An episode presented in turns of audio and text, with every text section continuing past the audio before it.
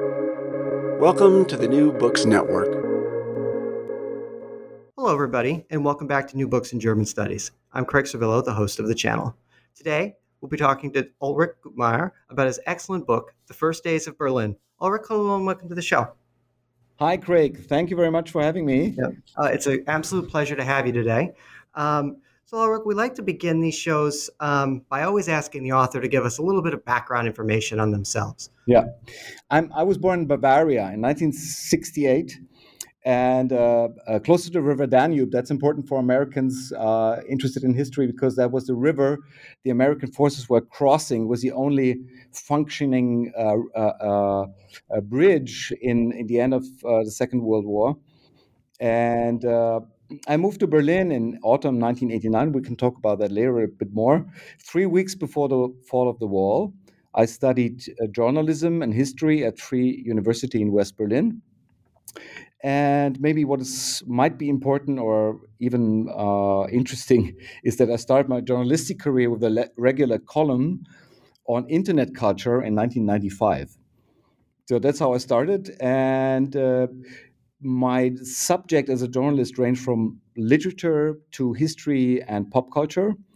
And uh, yeah, for some uh, time, I've been working with the Tageszeitung, which is a daily newspaper uh, based in Berlin, a national newspaper in Germany. Um, first Days of Berlin is my first book. It came out in 2013 in German. Then followed a Danish edition, which is funny because Denmark is so small. And the English one, uh, which came out recently, is the second one. And a Turkish uh, translation will be published this year. Oh, so that's exciting. So you, so it's uh, it's expanding into other into other places. Yeah. Um, Turkey, that's interesting. Um, can you have some insight as to why a Turkish edition? It's a very simple story. I spent uh, a few months two years ago as a stipend for Tarabya Cultural Academy, it's an institution uh, um, run by Goethe Institute and mm. the Foreign Office in Istanbul. And so I made a lot of uh, acquaintances there. And one of the interesting people I met was the editor in chief of Collective Books. And so, you know, you introduce yourself, you talk about what you do. She was so fascinated by, by a short excerpt of the book that even though she didn't know it, decided that she want to publish. She wants to publish that, and so that's how it came about. Oh, that's fantastic! Yeah. Um, so that leads me to my next question. So, how how did you come to write this book? So, uh, what was is the origin story of this book? Yeah. Um, what gave you the idea? Um, uh, take us through that a little bit. So I mentioned already that I moved to Berlin in 1989, and in November 1989, the wall, the Berlin Wall, fell so that was a great timing for me. I, I came there to study history and journalism. And uh, immediately, of course, I crossed the border at night uh, to uh, visit all those fascinating new bars and nightclubs in the former East. Uh, there were a lot of squats, and uh, I went there and I enjoyed it very much. And it was also like politically a very fascinating time because it was a time of transition from a socialist uh, system to to a Western capitalist system, and uh, that, of course, um, made uh, or started a process quite quickly and immediately of uh, transformation of the city itself. And so in Berlin, you could see gentrification, something that's very normal to Western cities. Uh, uh, in a very short period of time. So, other than maybe New York, London, Paris, where those processes took 20, 30 years, I felt it took like five to 10 years, uh, at least it looked like that at the time, to change the, the cityscape in a, in, a, in a very fundamental way. And because um, of that, I had the feeling after six, seven, eight years that the place that had become so familiar to me had changed so much that I couldn't even remember where the party had been like five years ago, because you know all the wastelands um, were gone, new buildings were built, there was a lot of renovation going on, and actually I felt a kind of loss uh, after a, such a short period of time, and I thought it's such a fascinating period I I witnessed, I have to write about that once in the future, someday in the future. And that is really when the first uh, idea occurred to me. And it took uh, more than 10 years, 15 years until I realized that. Yeah, that's basically the story. Yeah, you know, this book is so unique in this way that you are you're on you're on the ground. You're you're there while it's while history is actually taking place, um, and you're trying to capture a snapshot of a of a city um, undergoing a tremendous transformation um, and describe it to people who um, and you do it very well in the book but describe it to people who aren't there and who will probably never experience in anything like that firsthand.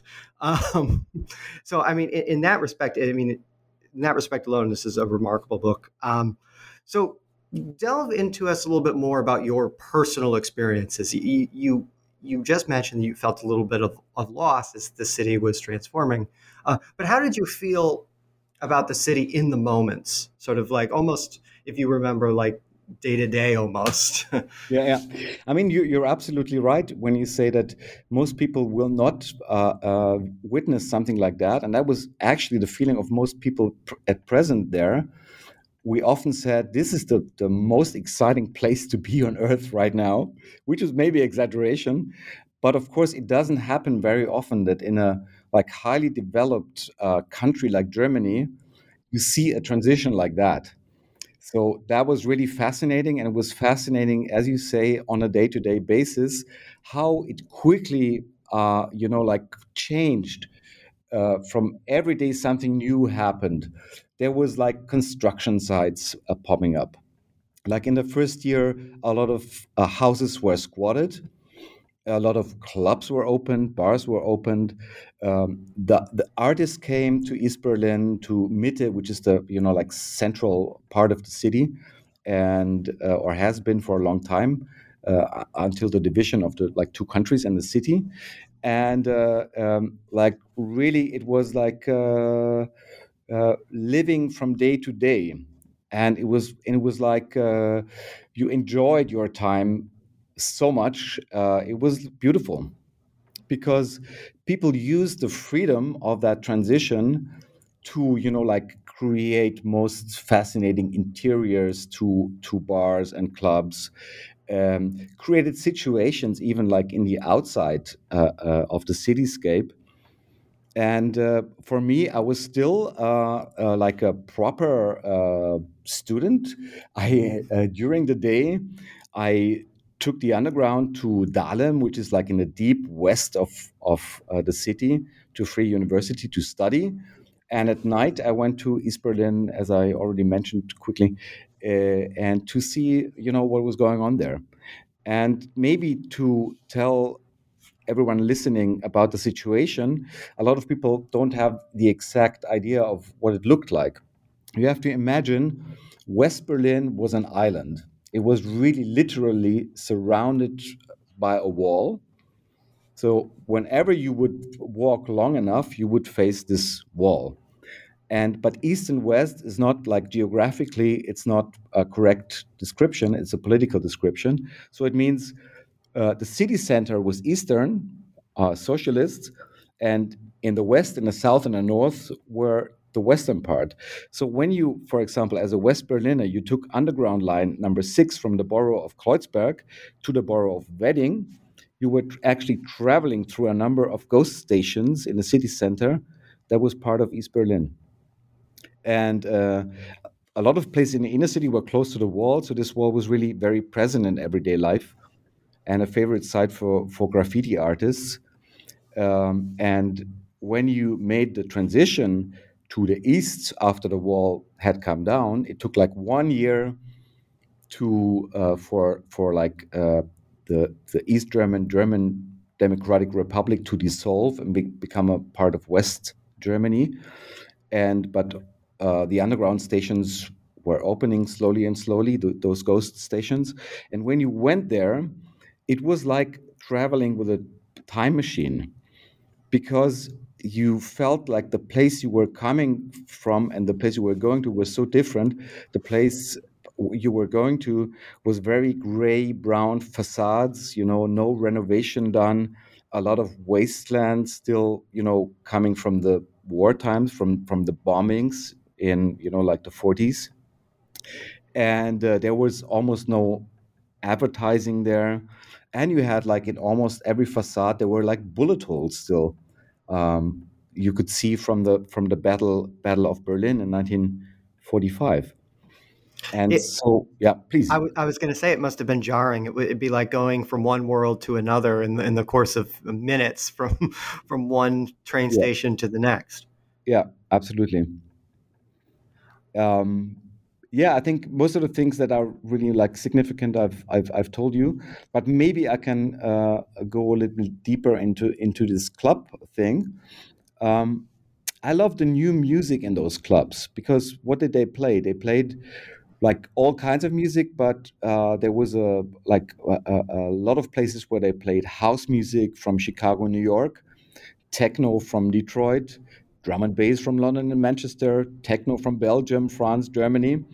So it was a really international thing, and and like American underground dance music was really very important at the time.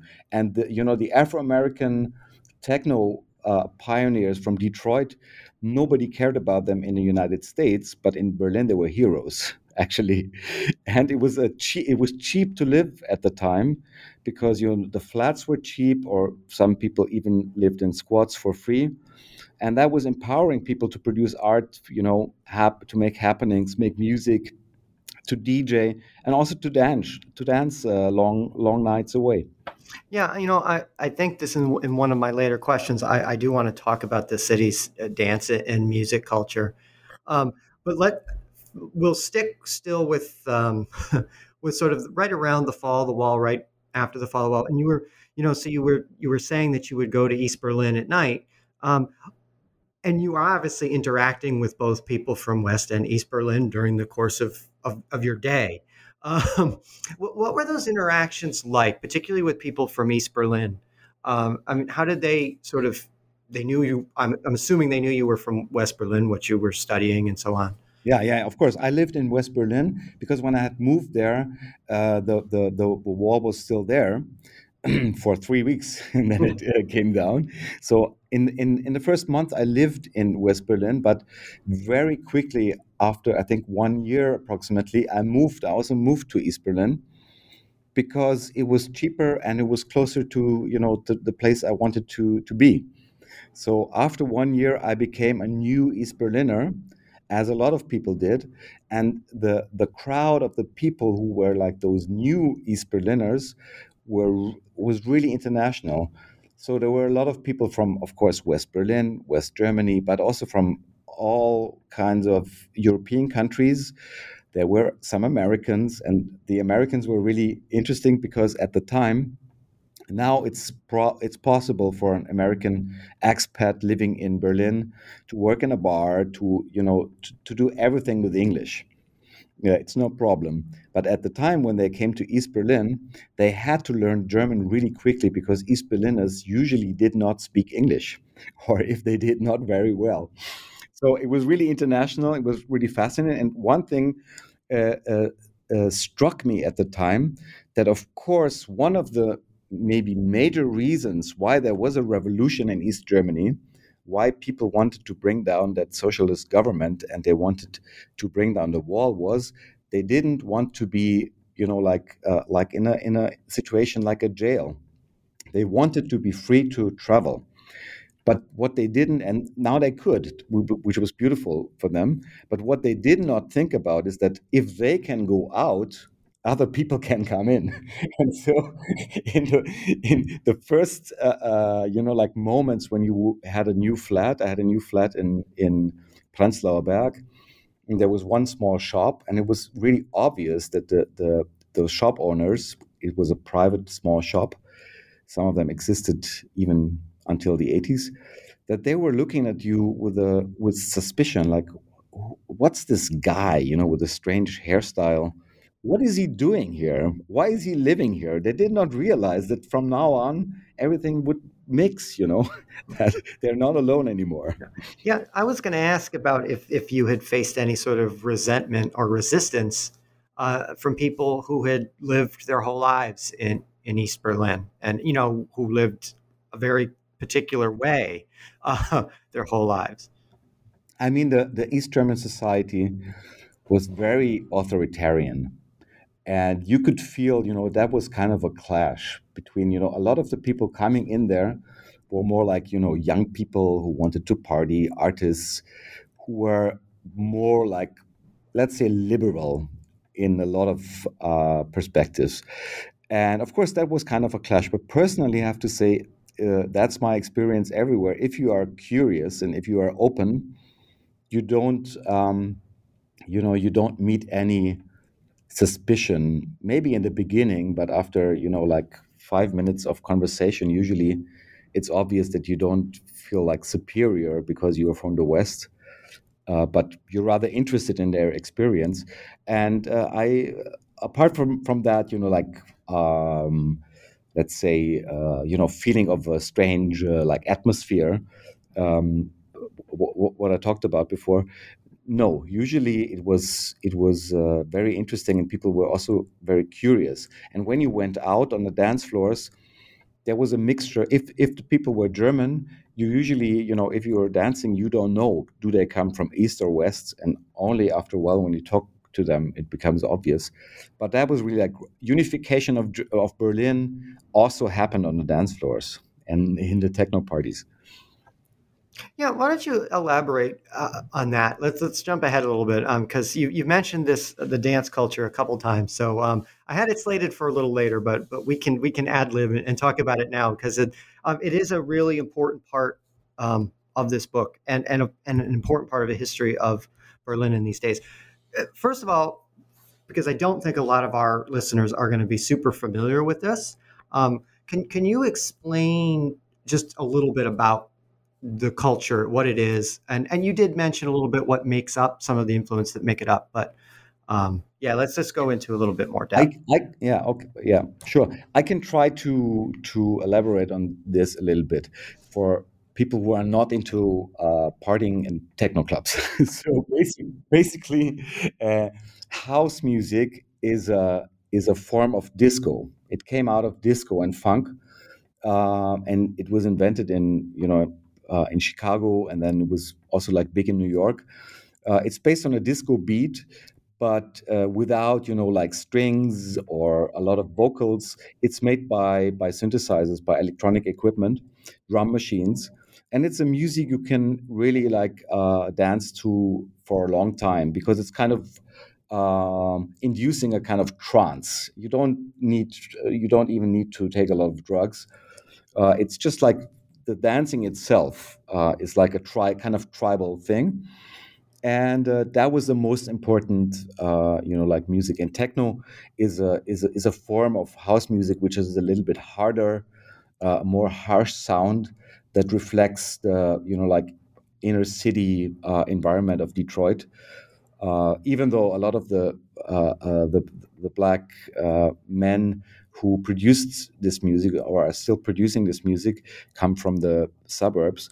But it, it has a distinct, more like rough sound that related very good to the, you know, like uh, urban environment or also maybe the tastes of the of a German dance audience. Uh, does that help you a little yes. bit? No, no, definitely. Yeah, no, definitely. Yeah, just uh, just so everybody can follow you when when we talk talk about this. So um, and maybe, uh, maybe, Craig, sorry to interrupt you, but maybe what, what, one should also mention is a lot of that culture, this kind of dance culture, was coming from from gay uh, underground uh, clubs in the United States. So it was very often uh, in places like like uh, where, where Afro Americans, uh, Hispanics, and and gay people would meet and party, and that is also important because that also happened in Berlin. A lot of those clubs were also like clubs where gay people and heterosexual people would would uh, mix somehow. Mm-hmm. Yeah. Um, do you have any sense about how this became so popular in Germany specifically? Because um, you get the sense, and I think the, the average person would say, well, because you know they've they've heard that you know Germany has had this kind of culture, but it doesn't seem to exist in Paris. Um, uh, why Germany? It has. I think it was it was a uh, you could say it was a co- coincidence that this music became very popular in certain places all over or certain scenes all over the world at the time. It was developing at the time.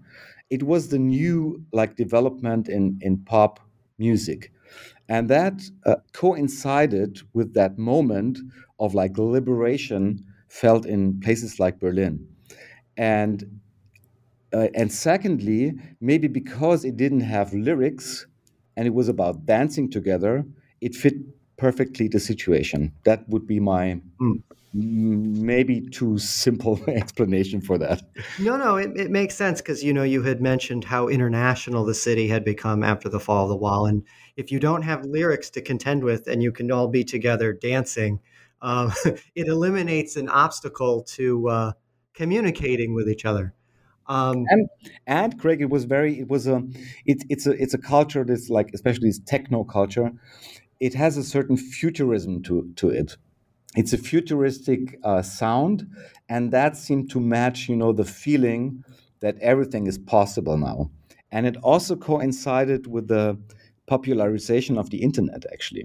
Mm. And so you had this idea of connectedness and of technology that's bringing you good things uh, community that also like played into this i think.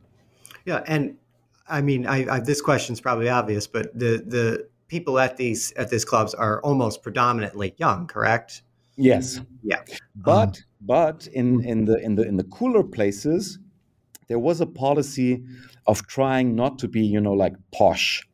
It was not like the like uh, like uh, clubs for you know like very fancy or rich people um, they were not expensive and they tried to be inclusive in a way. There were certain, you know, like moments of racism maybe at the doors, as it is always happening in, in clubs, but they tried to be inclusive. So sometimes you would also see like older people, and older means if, you know, like the major crowd is 18 to 25, then older is like 40 or 50. But that happened, and nobody was, you know, like uh, nobody cared about mm. that. Yeah. Um, and I want to go back to something you you mentioned um, that you know sort of this this culture was a unifying sort of force for the city and the people in the city. Um, so that, did you find this as being a way that sort of people from West and East Berlin sort of got together and reconnected in ways that they hadn't been able to do in a, in a very long time?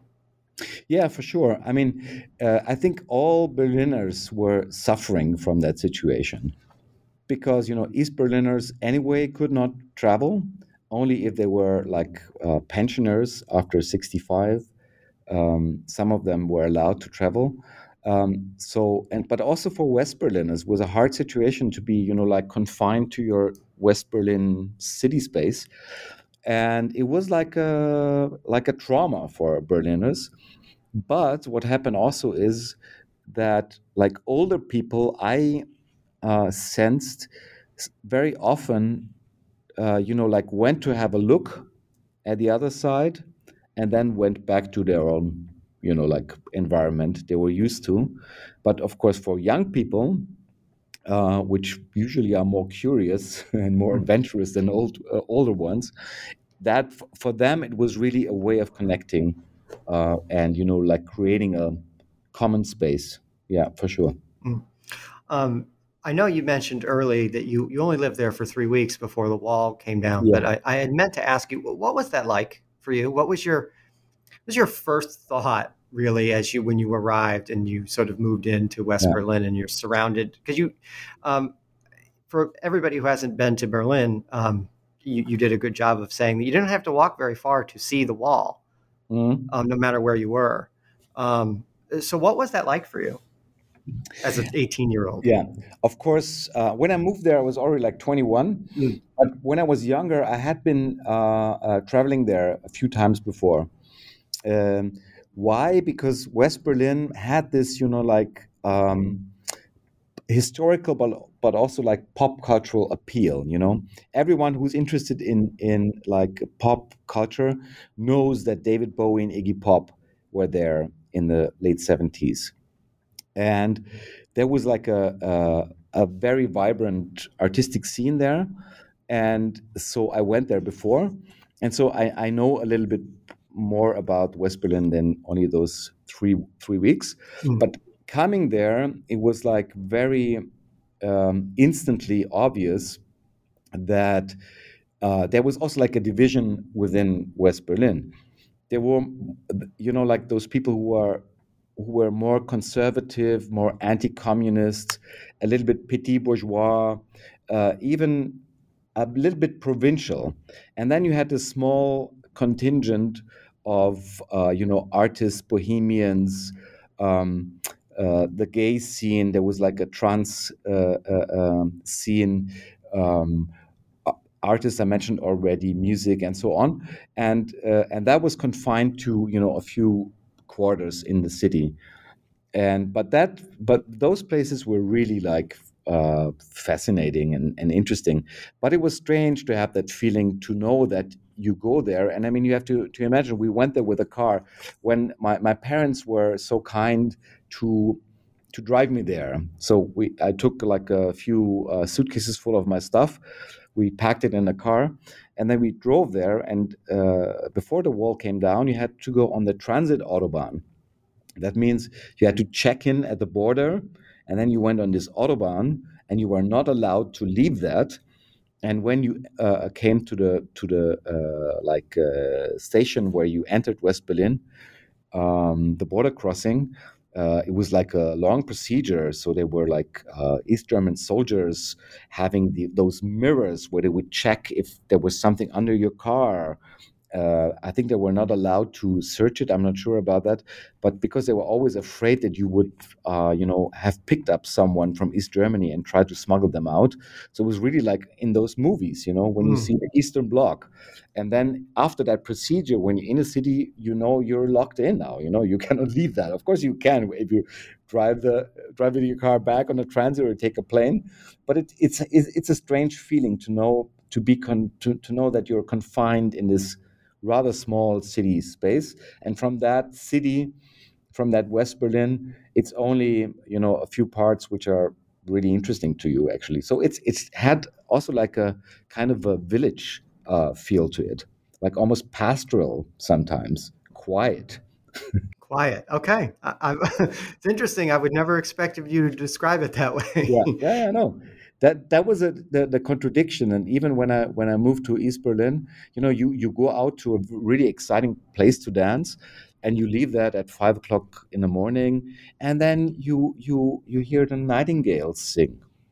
And it's quiet on the streets. Nobody's on the streets. It's beautiful. It was fa- fascinating. Yeah. Yeah Those no, I can imagine it was a surreal experience. I, I think I, I, don't. There are not a lot of people who can can relate to sort of that process of of going from west, you know, one country, driving through another country to go back to the same country.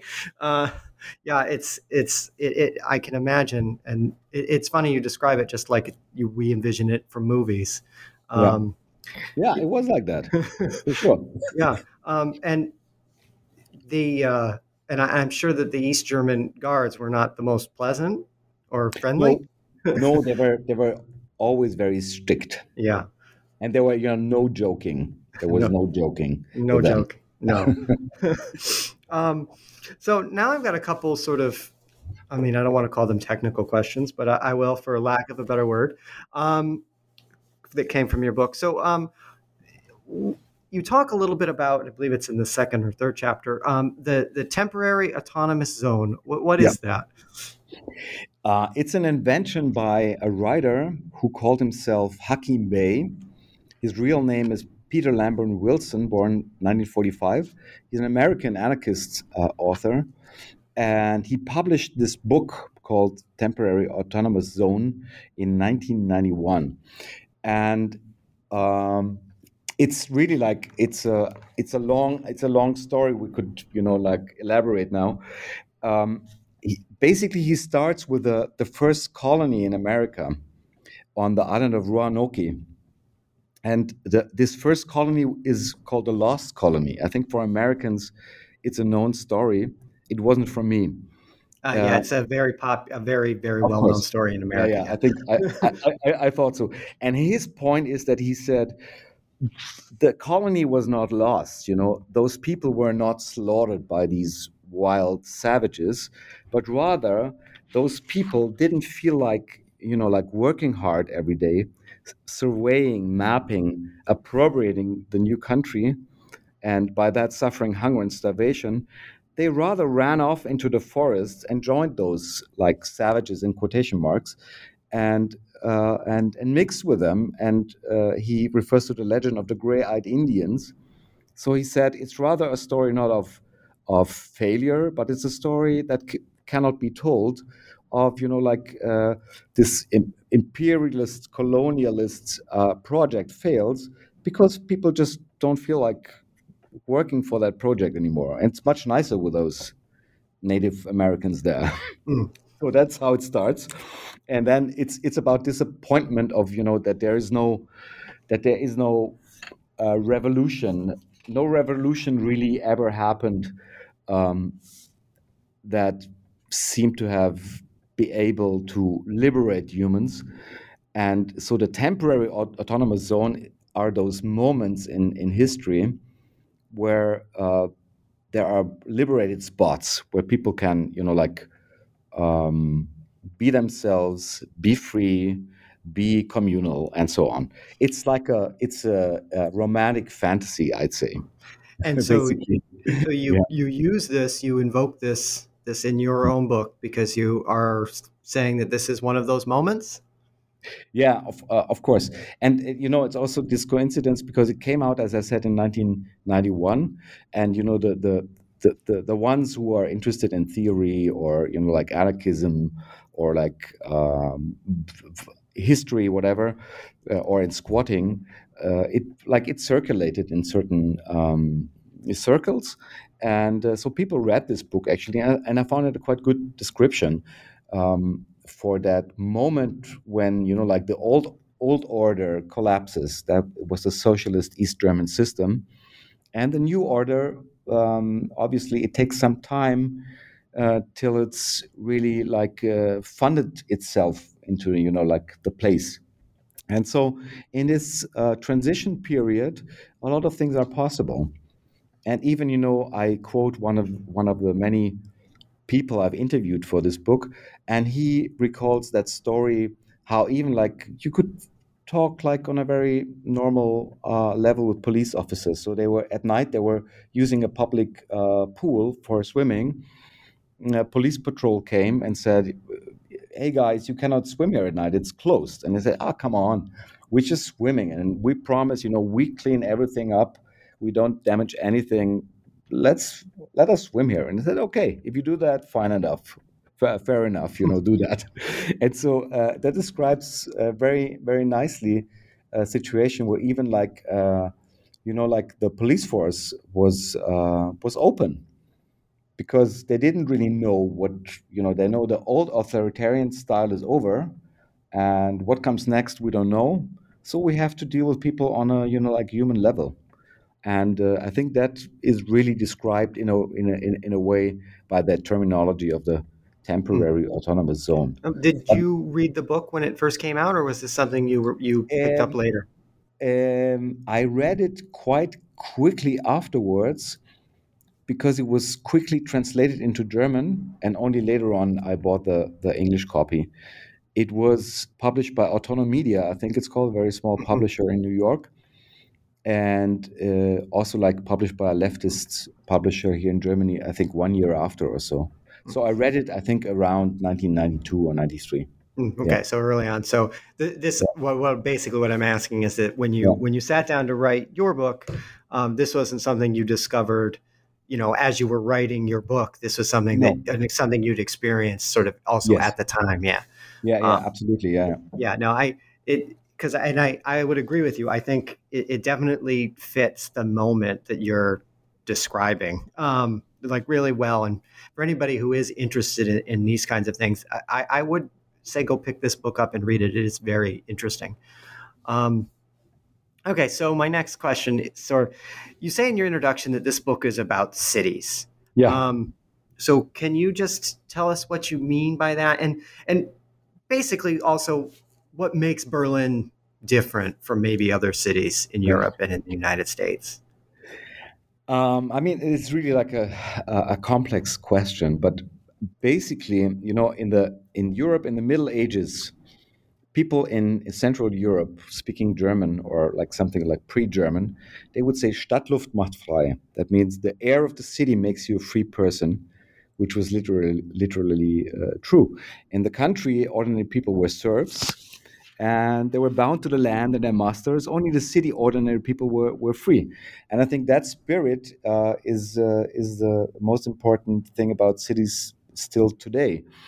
And about the difference, um, uh, Berlin, as many other Central European cities, um, is sort of constituted by, by, by a system that's called social democracy. You know, the social democrats um, it, they, it came out of socialist movement in the, in the 19th century, and it's uh, it's uh, basically you could say it's a welfare state. And um, there's a lot of poor people in Berlin, even to this day, who can afford in a in a city center. Berlin is traditionally a city of renters, not owners. Um, and so it's a very diverse place for a lot of people from a wide range of economic backgrounds. Um, and of course, this is changing since capital fled into real estate after financial the financial crisis of 2008. But it's still something that you know, like makes Berlin uh, maybe a, a bit special. It's still relatively cheap to live here if you compare it to London or New York, Paris, and that's also the reason why a lot of artists, uh, musician, musicians came from places like like London uh, to Berlin in in the last decades, because there it's really hard as an artist to survive, and uh, in Berlin it's yeah it's easier. Let's put it like like this. And mm-hmm. if you have to spend uh, like in general, I'd say the difference is, or what I mean by a, a working city, if you have to spend most of your waking time to earn money to pay your rent you are kind of a serf too. I know that's polemic, but uh, for the sake of the argument, we I, I, stick with it because you're not really a true, a truly free person, free citizen, because you lack the time and resources to take part in the political process and to be culturally active. And so, for a long time, and still today, I think Berlin has been a place where this is possible uh, maybe this is like on a on a very fundamental political uh, level a difference or a point I want to make. Yeah, I, I think it's an important point because I, I, think many of us, particularly in the United States, that live in these expensive cities. Um, I live in Washington D.C., very expensive.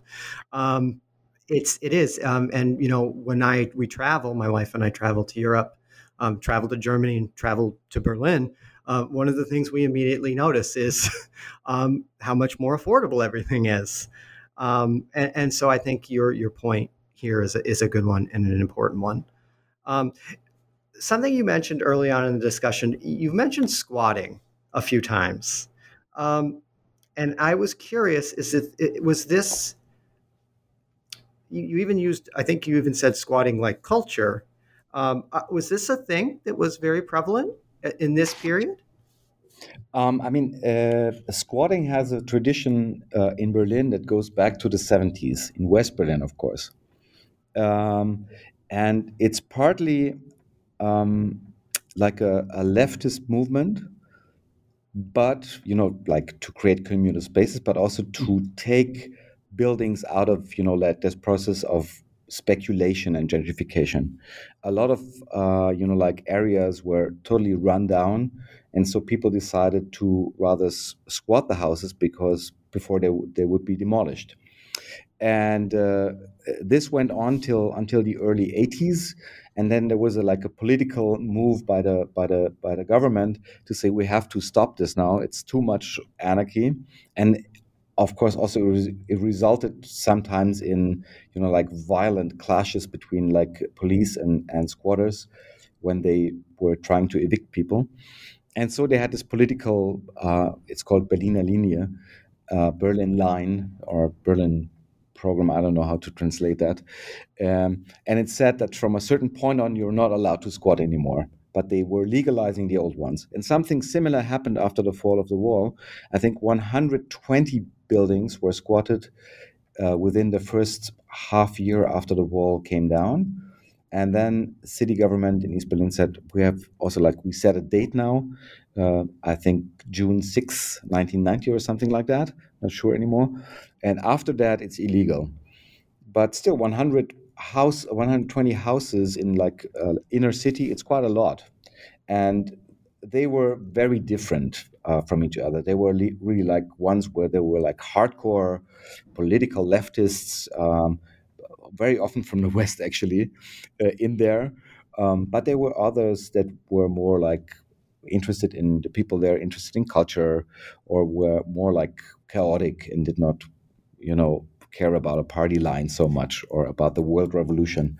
So uh, every house maybe was different, and but of course that shaped also the the time very much. This culture of squatting, yeah. Yeah, it, it was something that you know as I was reading um, your book, I, I, had known very little about. Um, I, I, did not know that this was such a, a, sort of a. I don't know if I want to describe it as a political force, but um, a significant social cultural movement that was was happening in the city. Um, did you personally interact with with many people who did this? I mean, a lot of people you you met in certain places um, were living in squats. Yeah, I mean, I personally I was not that kind of squat person because for me it was always too stressful. You know that communal lifestyle. I never, even for a second, uh, thought about go, uh, living in a house like that. Maybe I'm too bourgeois, you know, my mindset is too bourgeois. I don't know. Uh, but um, what we did was, and that was also, it's a funny thing, in this time of transition, a friend of my then girlfriend found two flats and they were empty in East Berlin. So we went there, we squatted them. We had the bank account number of the communal uh, housing organization. And so we knew what approximately the rent uh, money was for a month. And so we just paid, you know, um, three months the money, usual rent. And then we went there and said, look, guys, we, we've been living in this in those flats for more than three months now. You took our money, you didn't transfer it back. So that's that's kind of a contract after according to German law. And so please give us give us contracts now. That was also a way of, you know, like getting nice flats in the in in, in this initial period of time. Oh, so that worked. yeah, yeah, it worked. Yeah, no, yeah. they had to they had to give this to us because we had we had paid and they did not refuse the money. That's like a contract, it's you know, a binding contract. Okay. Yeah, yeah. that's it's fascinating. Yeah, it's just um, something that I, you know, I think most people listening will probably have no clue that this was something that was going on. Um, so my last question about the, the city of Berlin. Um, how, how has the city because you you've lived there consistently correct? From yeah absolutely. Yeah yeah, yeah. I've, I've lived there since i came in 1989 89 yeah. So h- how has it transformed after unification i mean you mentioned how quickly it gentrified in your in sort of your opening remarks but um, how has it changed? How has it stayed the same? And and sort of where do you see it going? Yeah. That's a difficult question mm. but um, i mean what i definitely can say is that there has been a lot of waves. And the, the interesting thing is when you're in the situation, you think like after five years, there has been radical change now. It can't go on like this, but it always goes on because also it's a city. That's how city cities are. They change constantly. So there's ever new waves of change. And what was interesting was that it was still after those 30 years, it's still attractive to a lot of people because because of the reasons we mentioned before, and um, it's become much more international today. Um, in the beginning, you know, there was a very small crowd of international people in these, you know, squats and, and clubs. That was maybe a few hundred or 2,000 people. But now it's really like an internet, much more international place. And still, uh, interestingly enough, when you come from other places, like let's say from London, you still think uh, how how white it is. So uh, it's uh, you know there's many many layers and, and levels and and contradictions in this. Um, and uh, of course, like in terms of the the the, the, the urban scape, the cityscape, it has changed a lot in the last 30 years. There was a lot of renovating, building, rebuilding, tearing down. Um, but the character of some, you know, like boroughs has not changed so much, I'd say. Uh, and there's still like places that are like socially have been quite stable for for quite a long time. But you feel right now that you know this real estate market for the last 15 years that has also changed the place like radically i'd say because before it was you know you wouldn't mind thinking about um, should i stay at a place because it was always possible to find a new flat rather easily. Today nobody leaves their flat if they're not really have to because it's first firstly hard to find a new one and secondly hard to find a new one that you can afford so that is maybe the most fundamental change in the last 30 years for people who don't have the money to you know like buy a flat or or, or have been able before to buy a flat uh, for the renters and i'm a renter too uh, that is that is a, a, a distinction really like 100% like or let's say like from black to white like mm-hmm. really strong how would you uh, say that Berlin was different than maybe other German cities, like character wise, like yeah. Munich, for example? Yeah, yeah.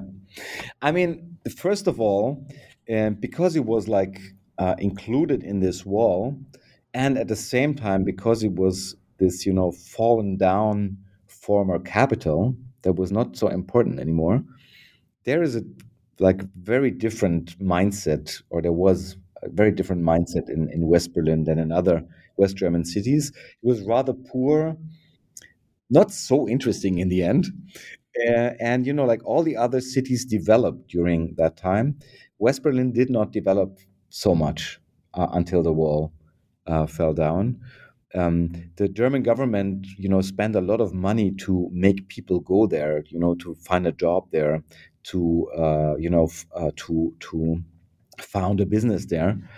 Um, and you know, like Munich is Munich, and uh, Munich suffered some, you know, like damages in the war, but they could go on, kind of, you know, they're, you know, like Catholic, very Baroque lifestyle, and um, that's true for other cities too.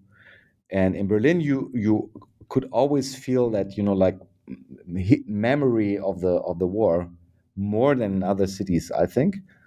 And mentality wise, you know, like because Berlin was that um, central European metropolis, it was the biggest industrial hub in the late 19th century.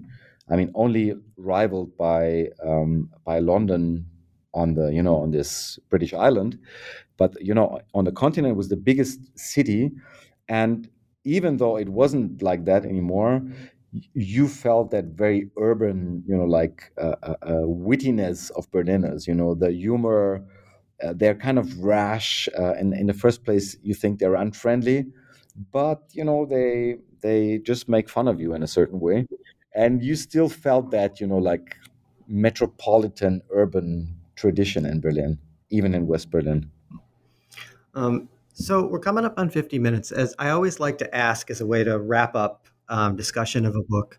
Um, what are one or two things you would like people listening um, and people hopefully who will go and pick the book up and read it to sort of take with them? That they'll stay with them, you know, as they as they move on, as they move on through life.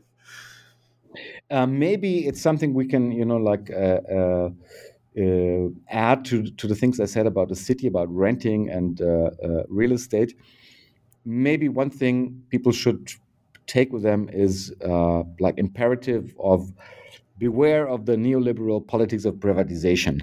So, because it serves the goals of the few, few, and it threatens the future of your children, because society does not work if everybody's just look, looking after their own well-being. And uh, uh, for Americans, maybe social democracy, as practiced in Western Europe, the welfare state, it's not communism. it can be very democratic. And the second thing is maybe, if possible, you should dance as much as you can because it's good for you on many levels. You meet people, it makes you happy, and it keeps you fit. So skip the gym and go dancing. go ahead. That would be my two advices. Um, well, great. Um, I, I, like these these pieces of advice as well. Um, I think they're good. Should be heeded. Um, so I are you normally when I have academic guests on the on the show, I always conclude the interview by asking them what they're working on now. You you're a practicing journalist, um, so you're doing something a little different. Um, are you planning on writing another book? And can, would you care? To, can you share with us what the book's going to be about? Yes, I'd be happy to do that.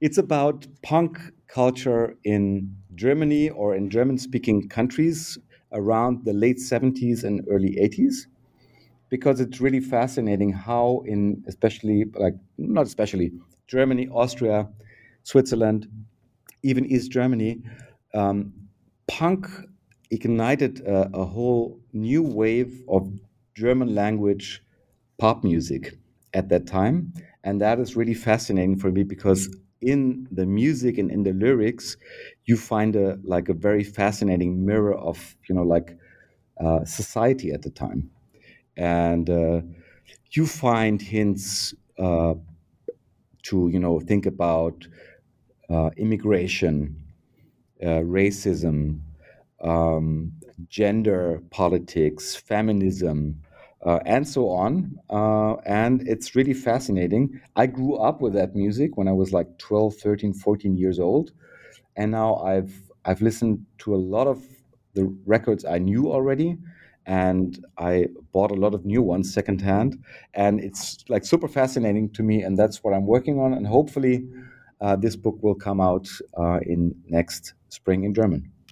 Well, wonderful. Um, and definitely when it, it comes out in English, we, we would love to have you back um, to talk about it.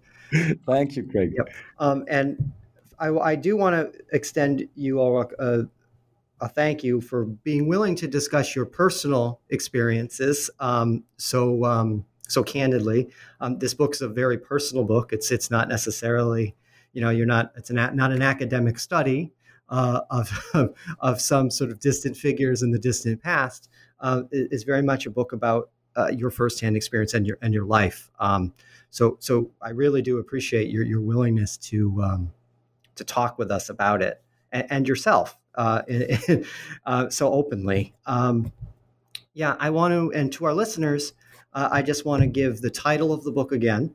Uh, it's the first days of Berlin. Um, all of the the summary, the author information will be in the show notes. Um, and Ulrich, I, I, I want to thank you again for agreeing to be on the show.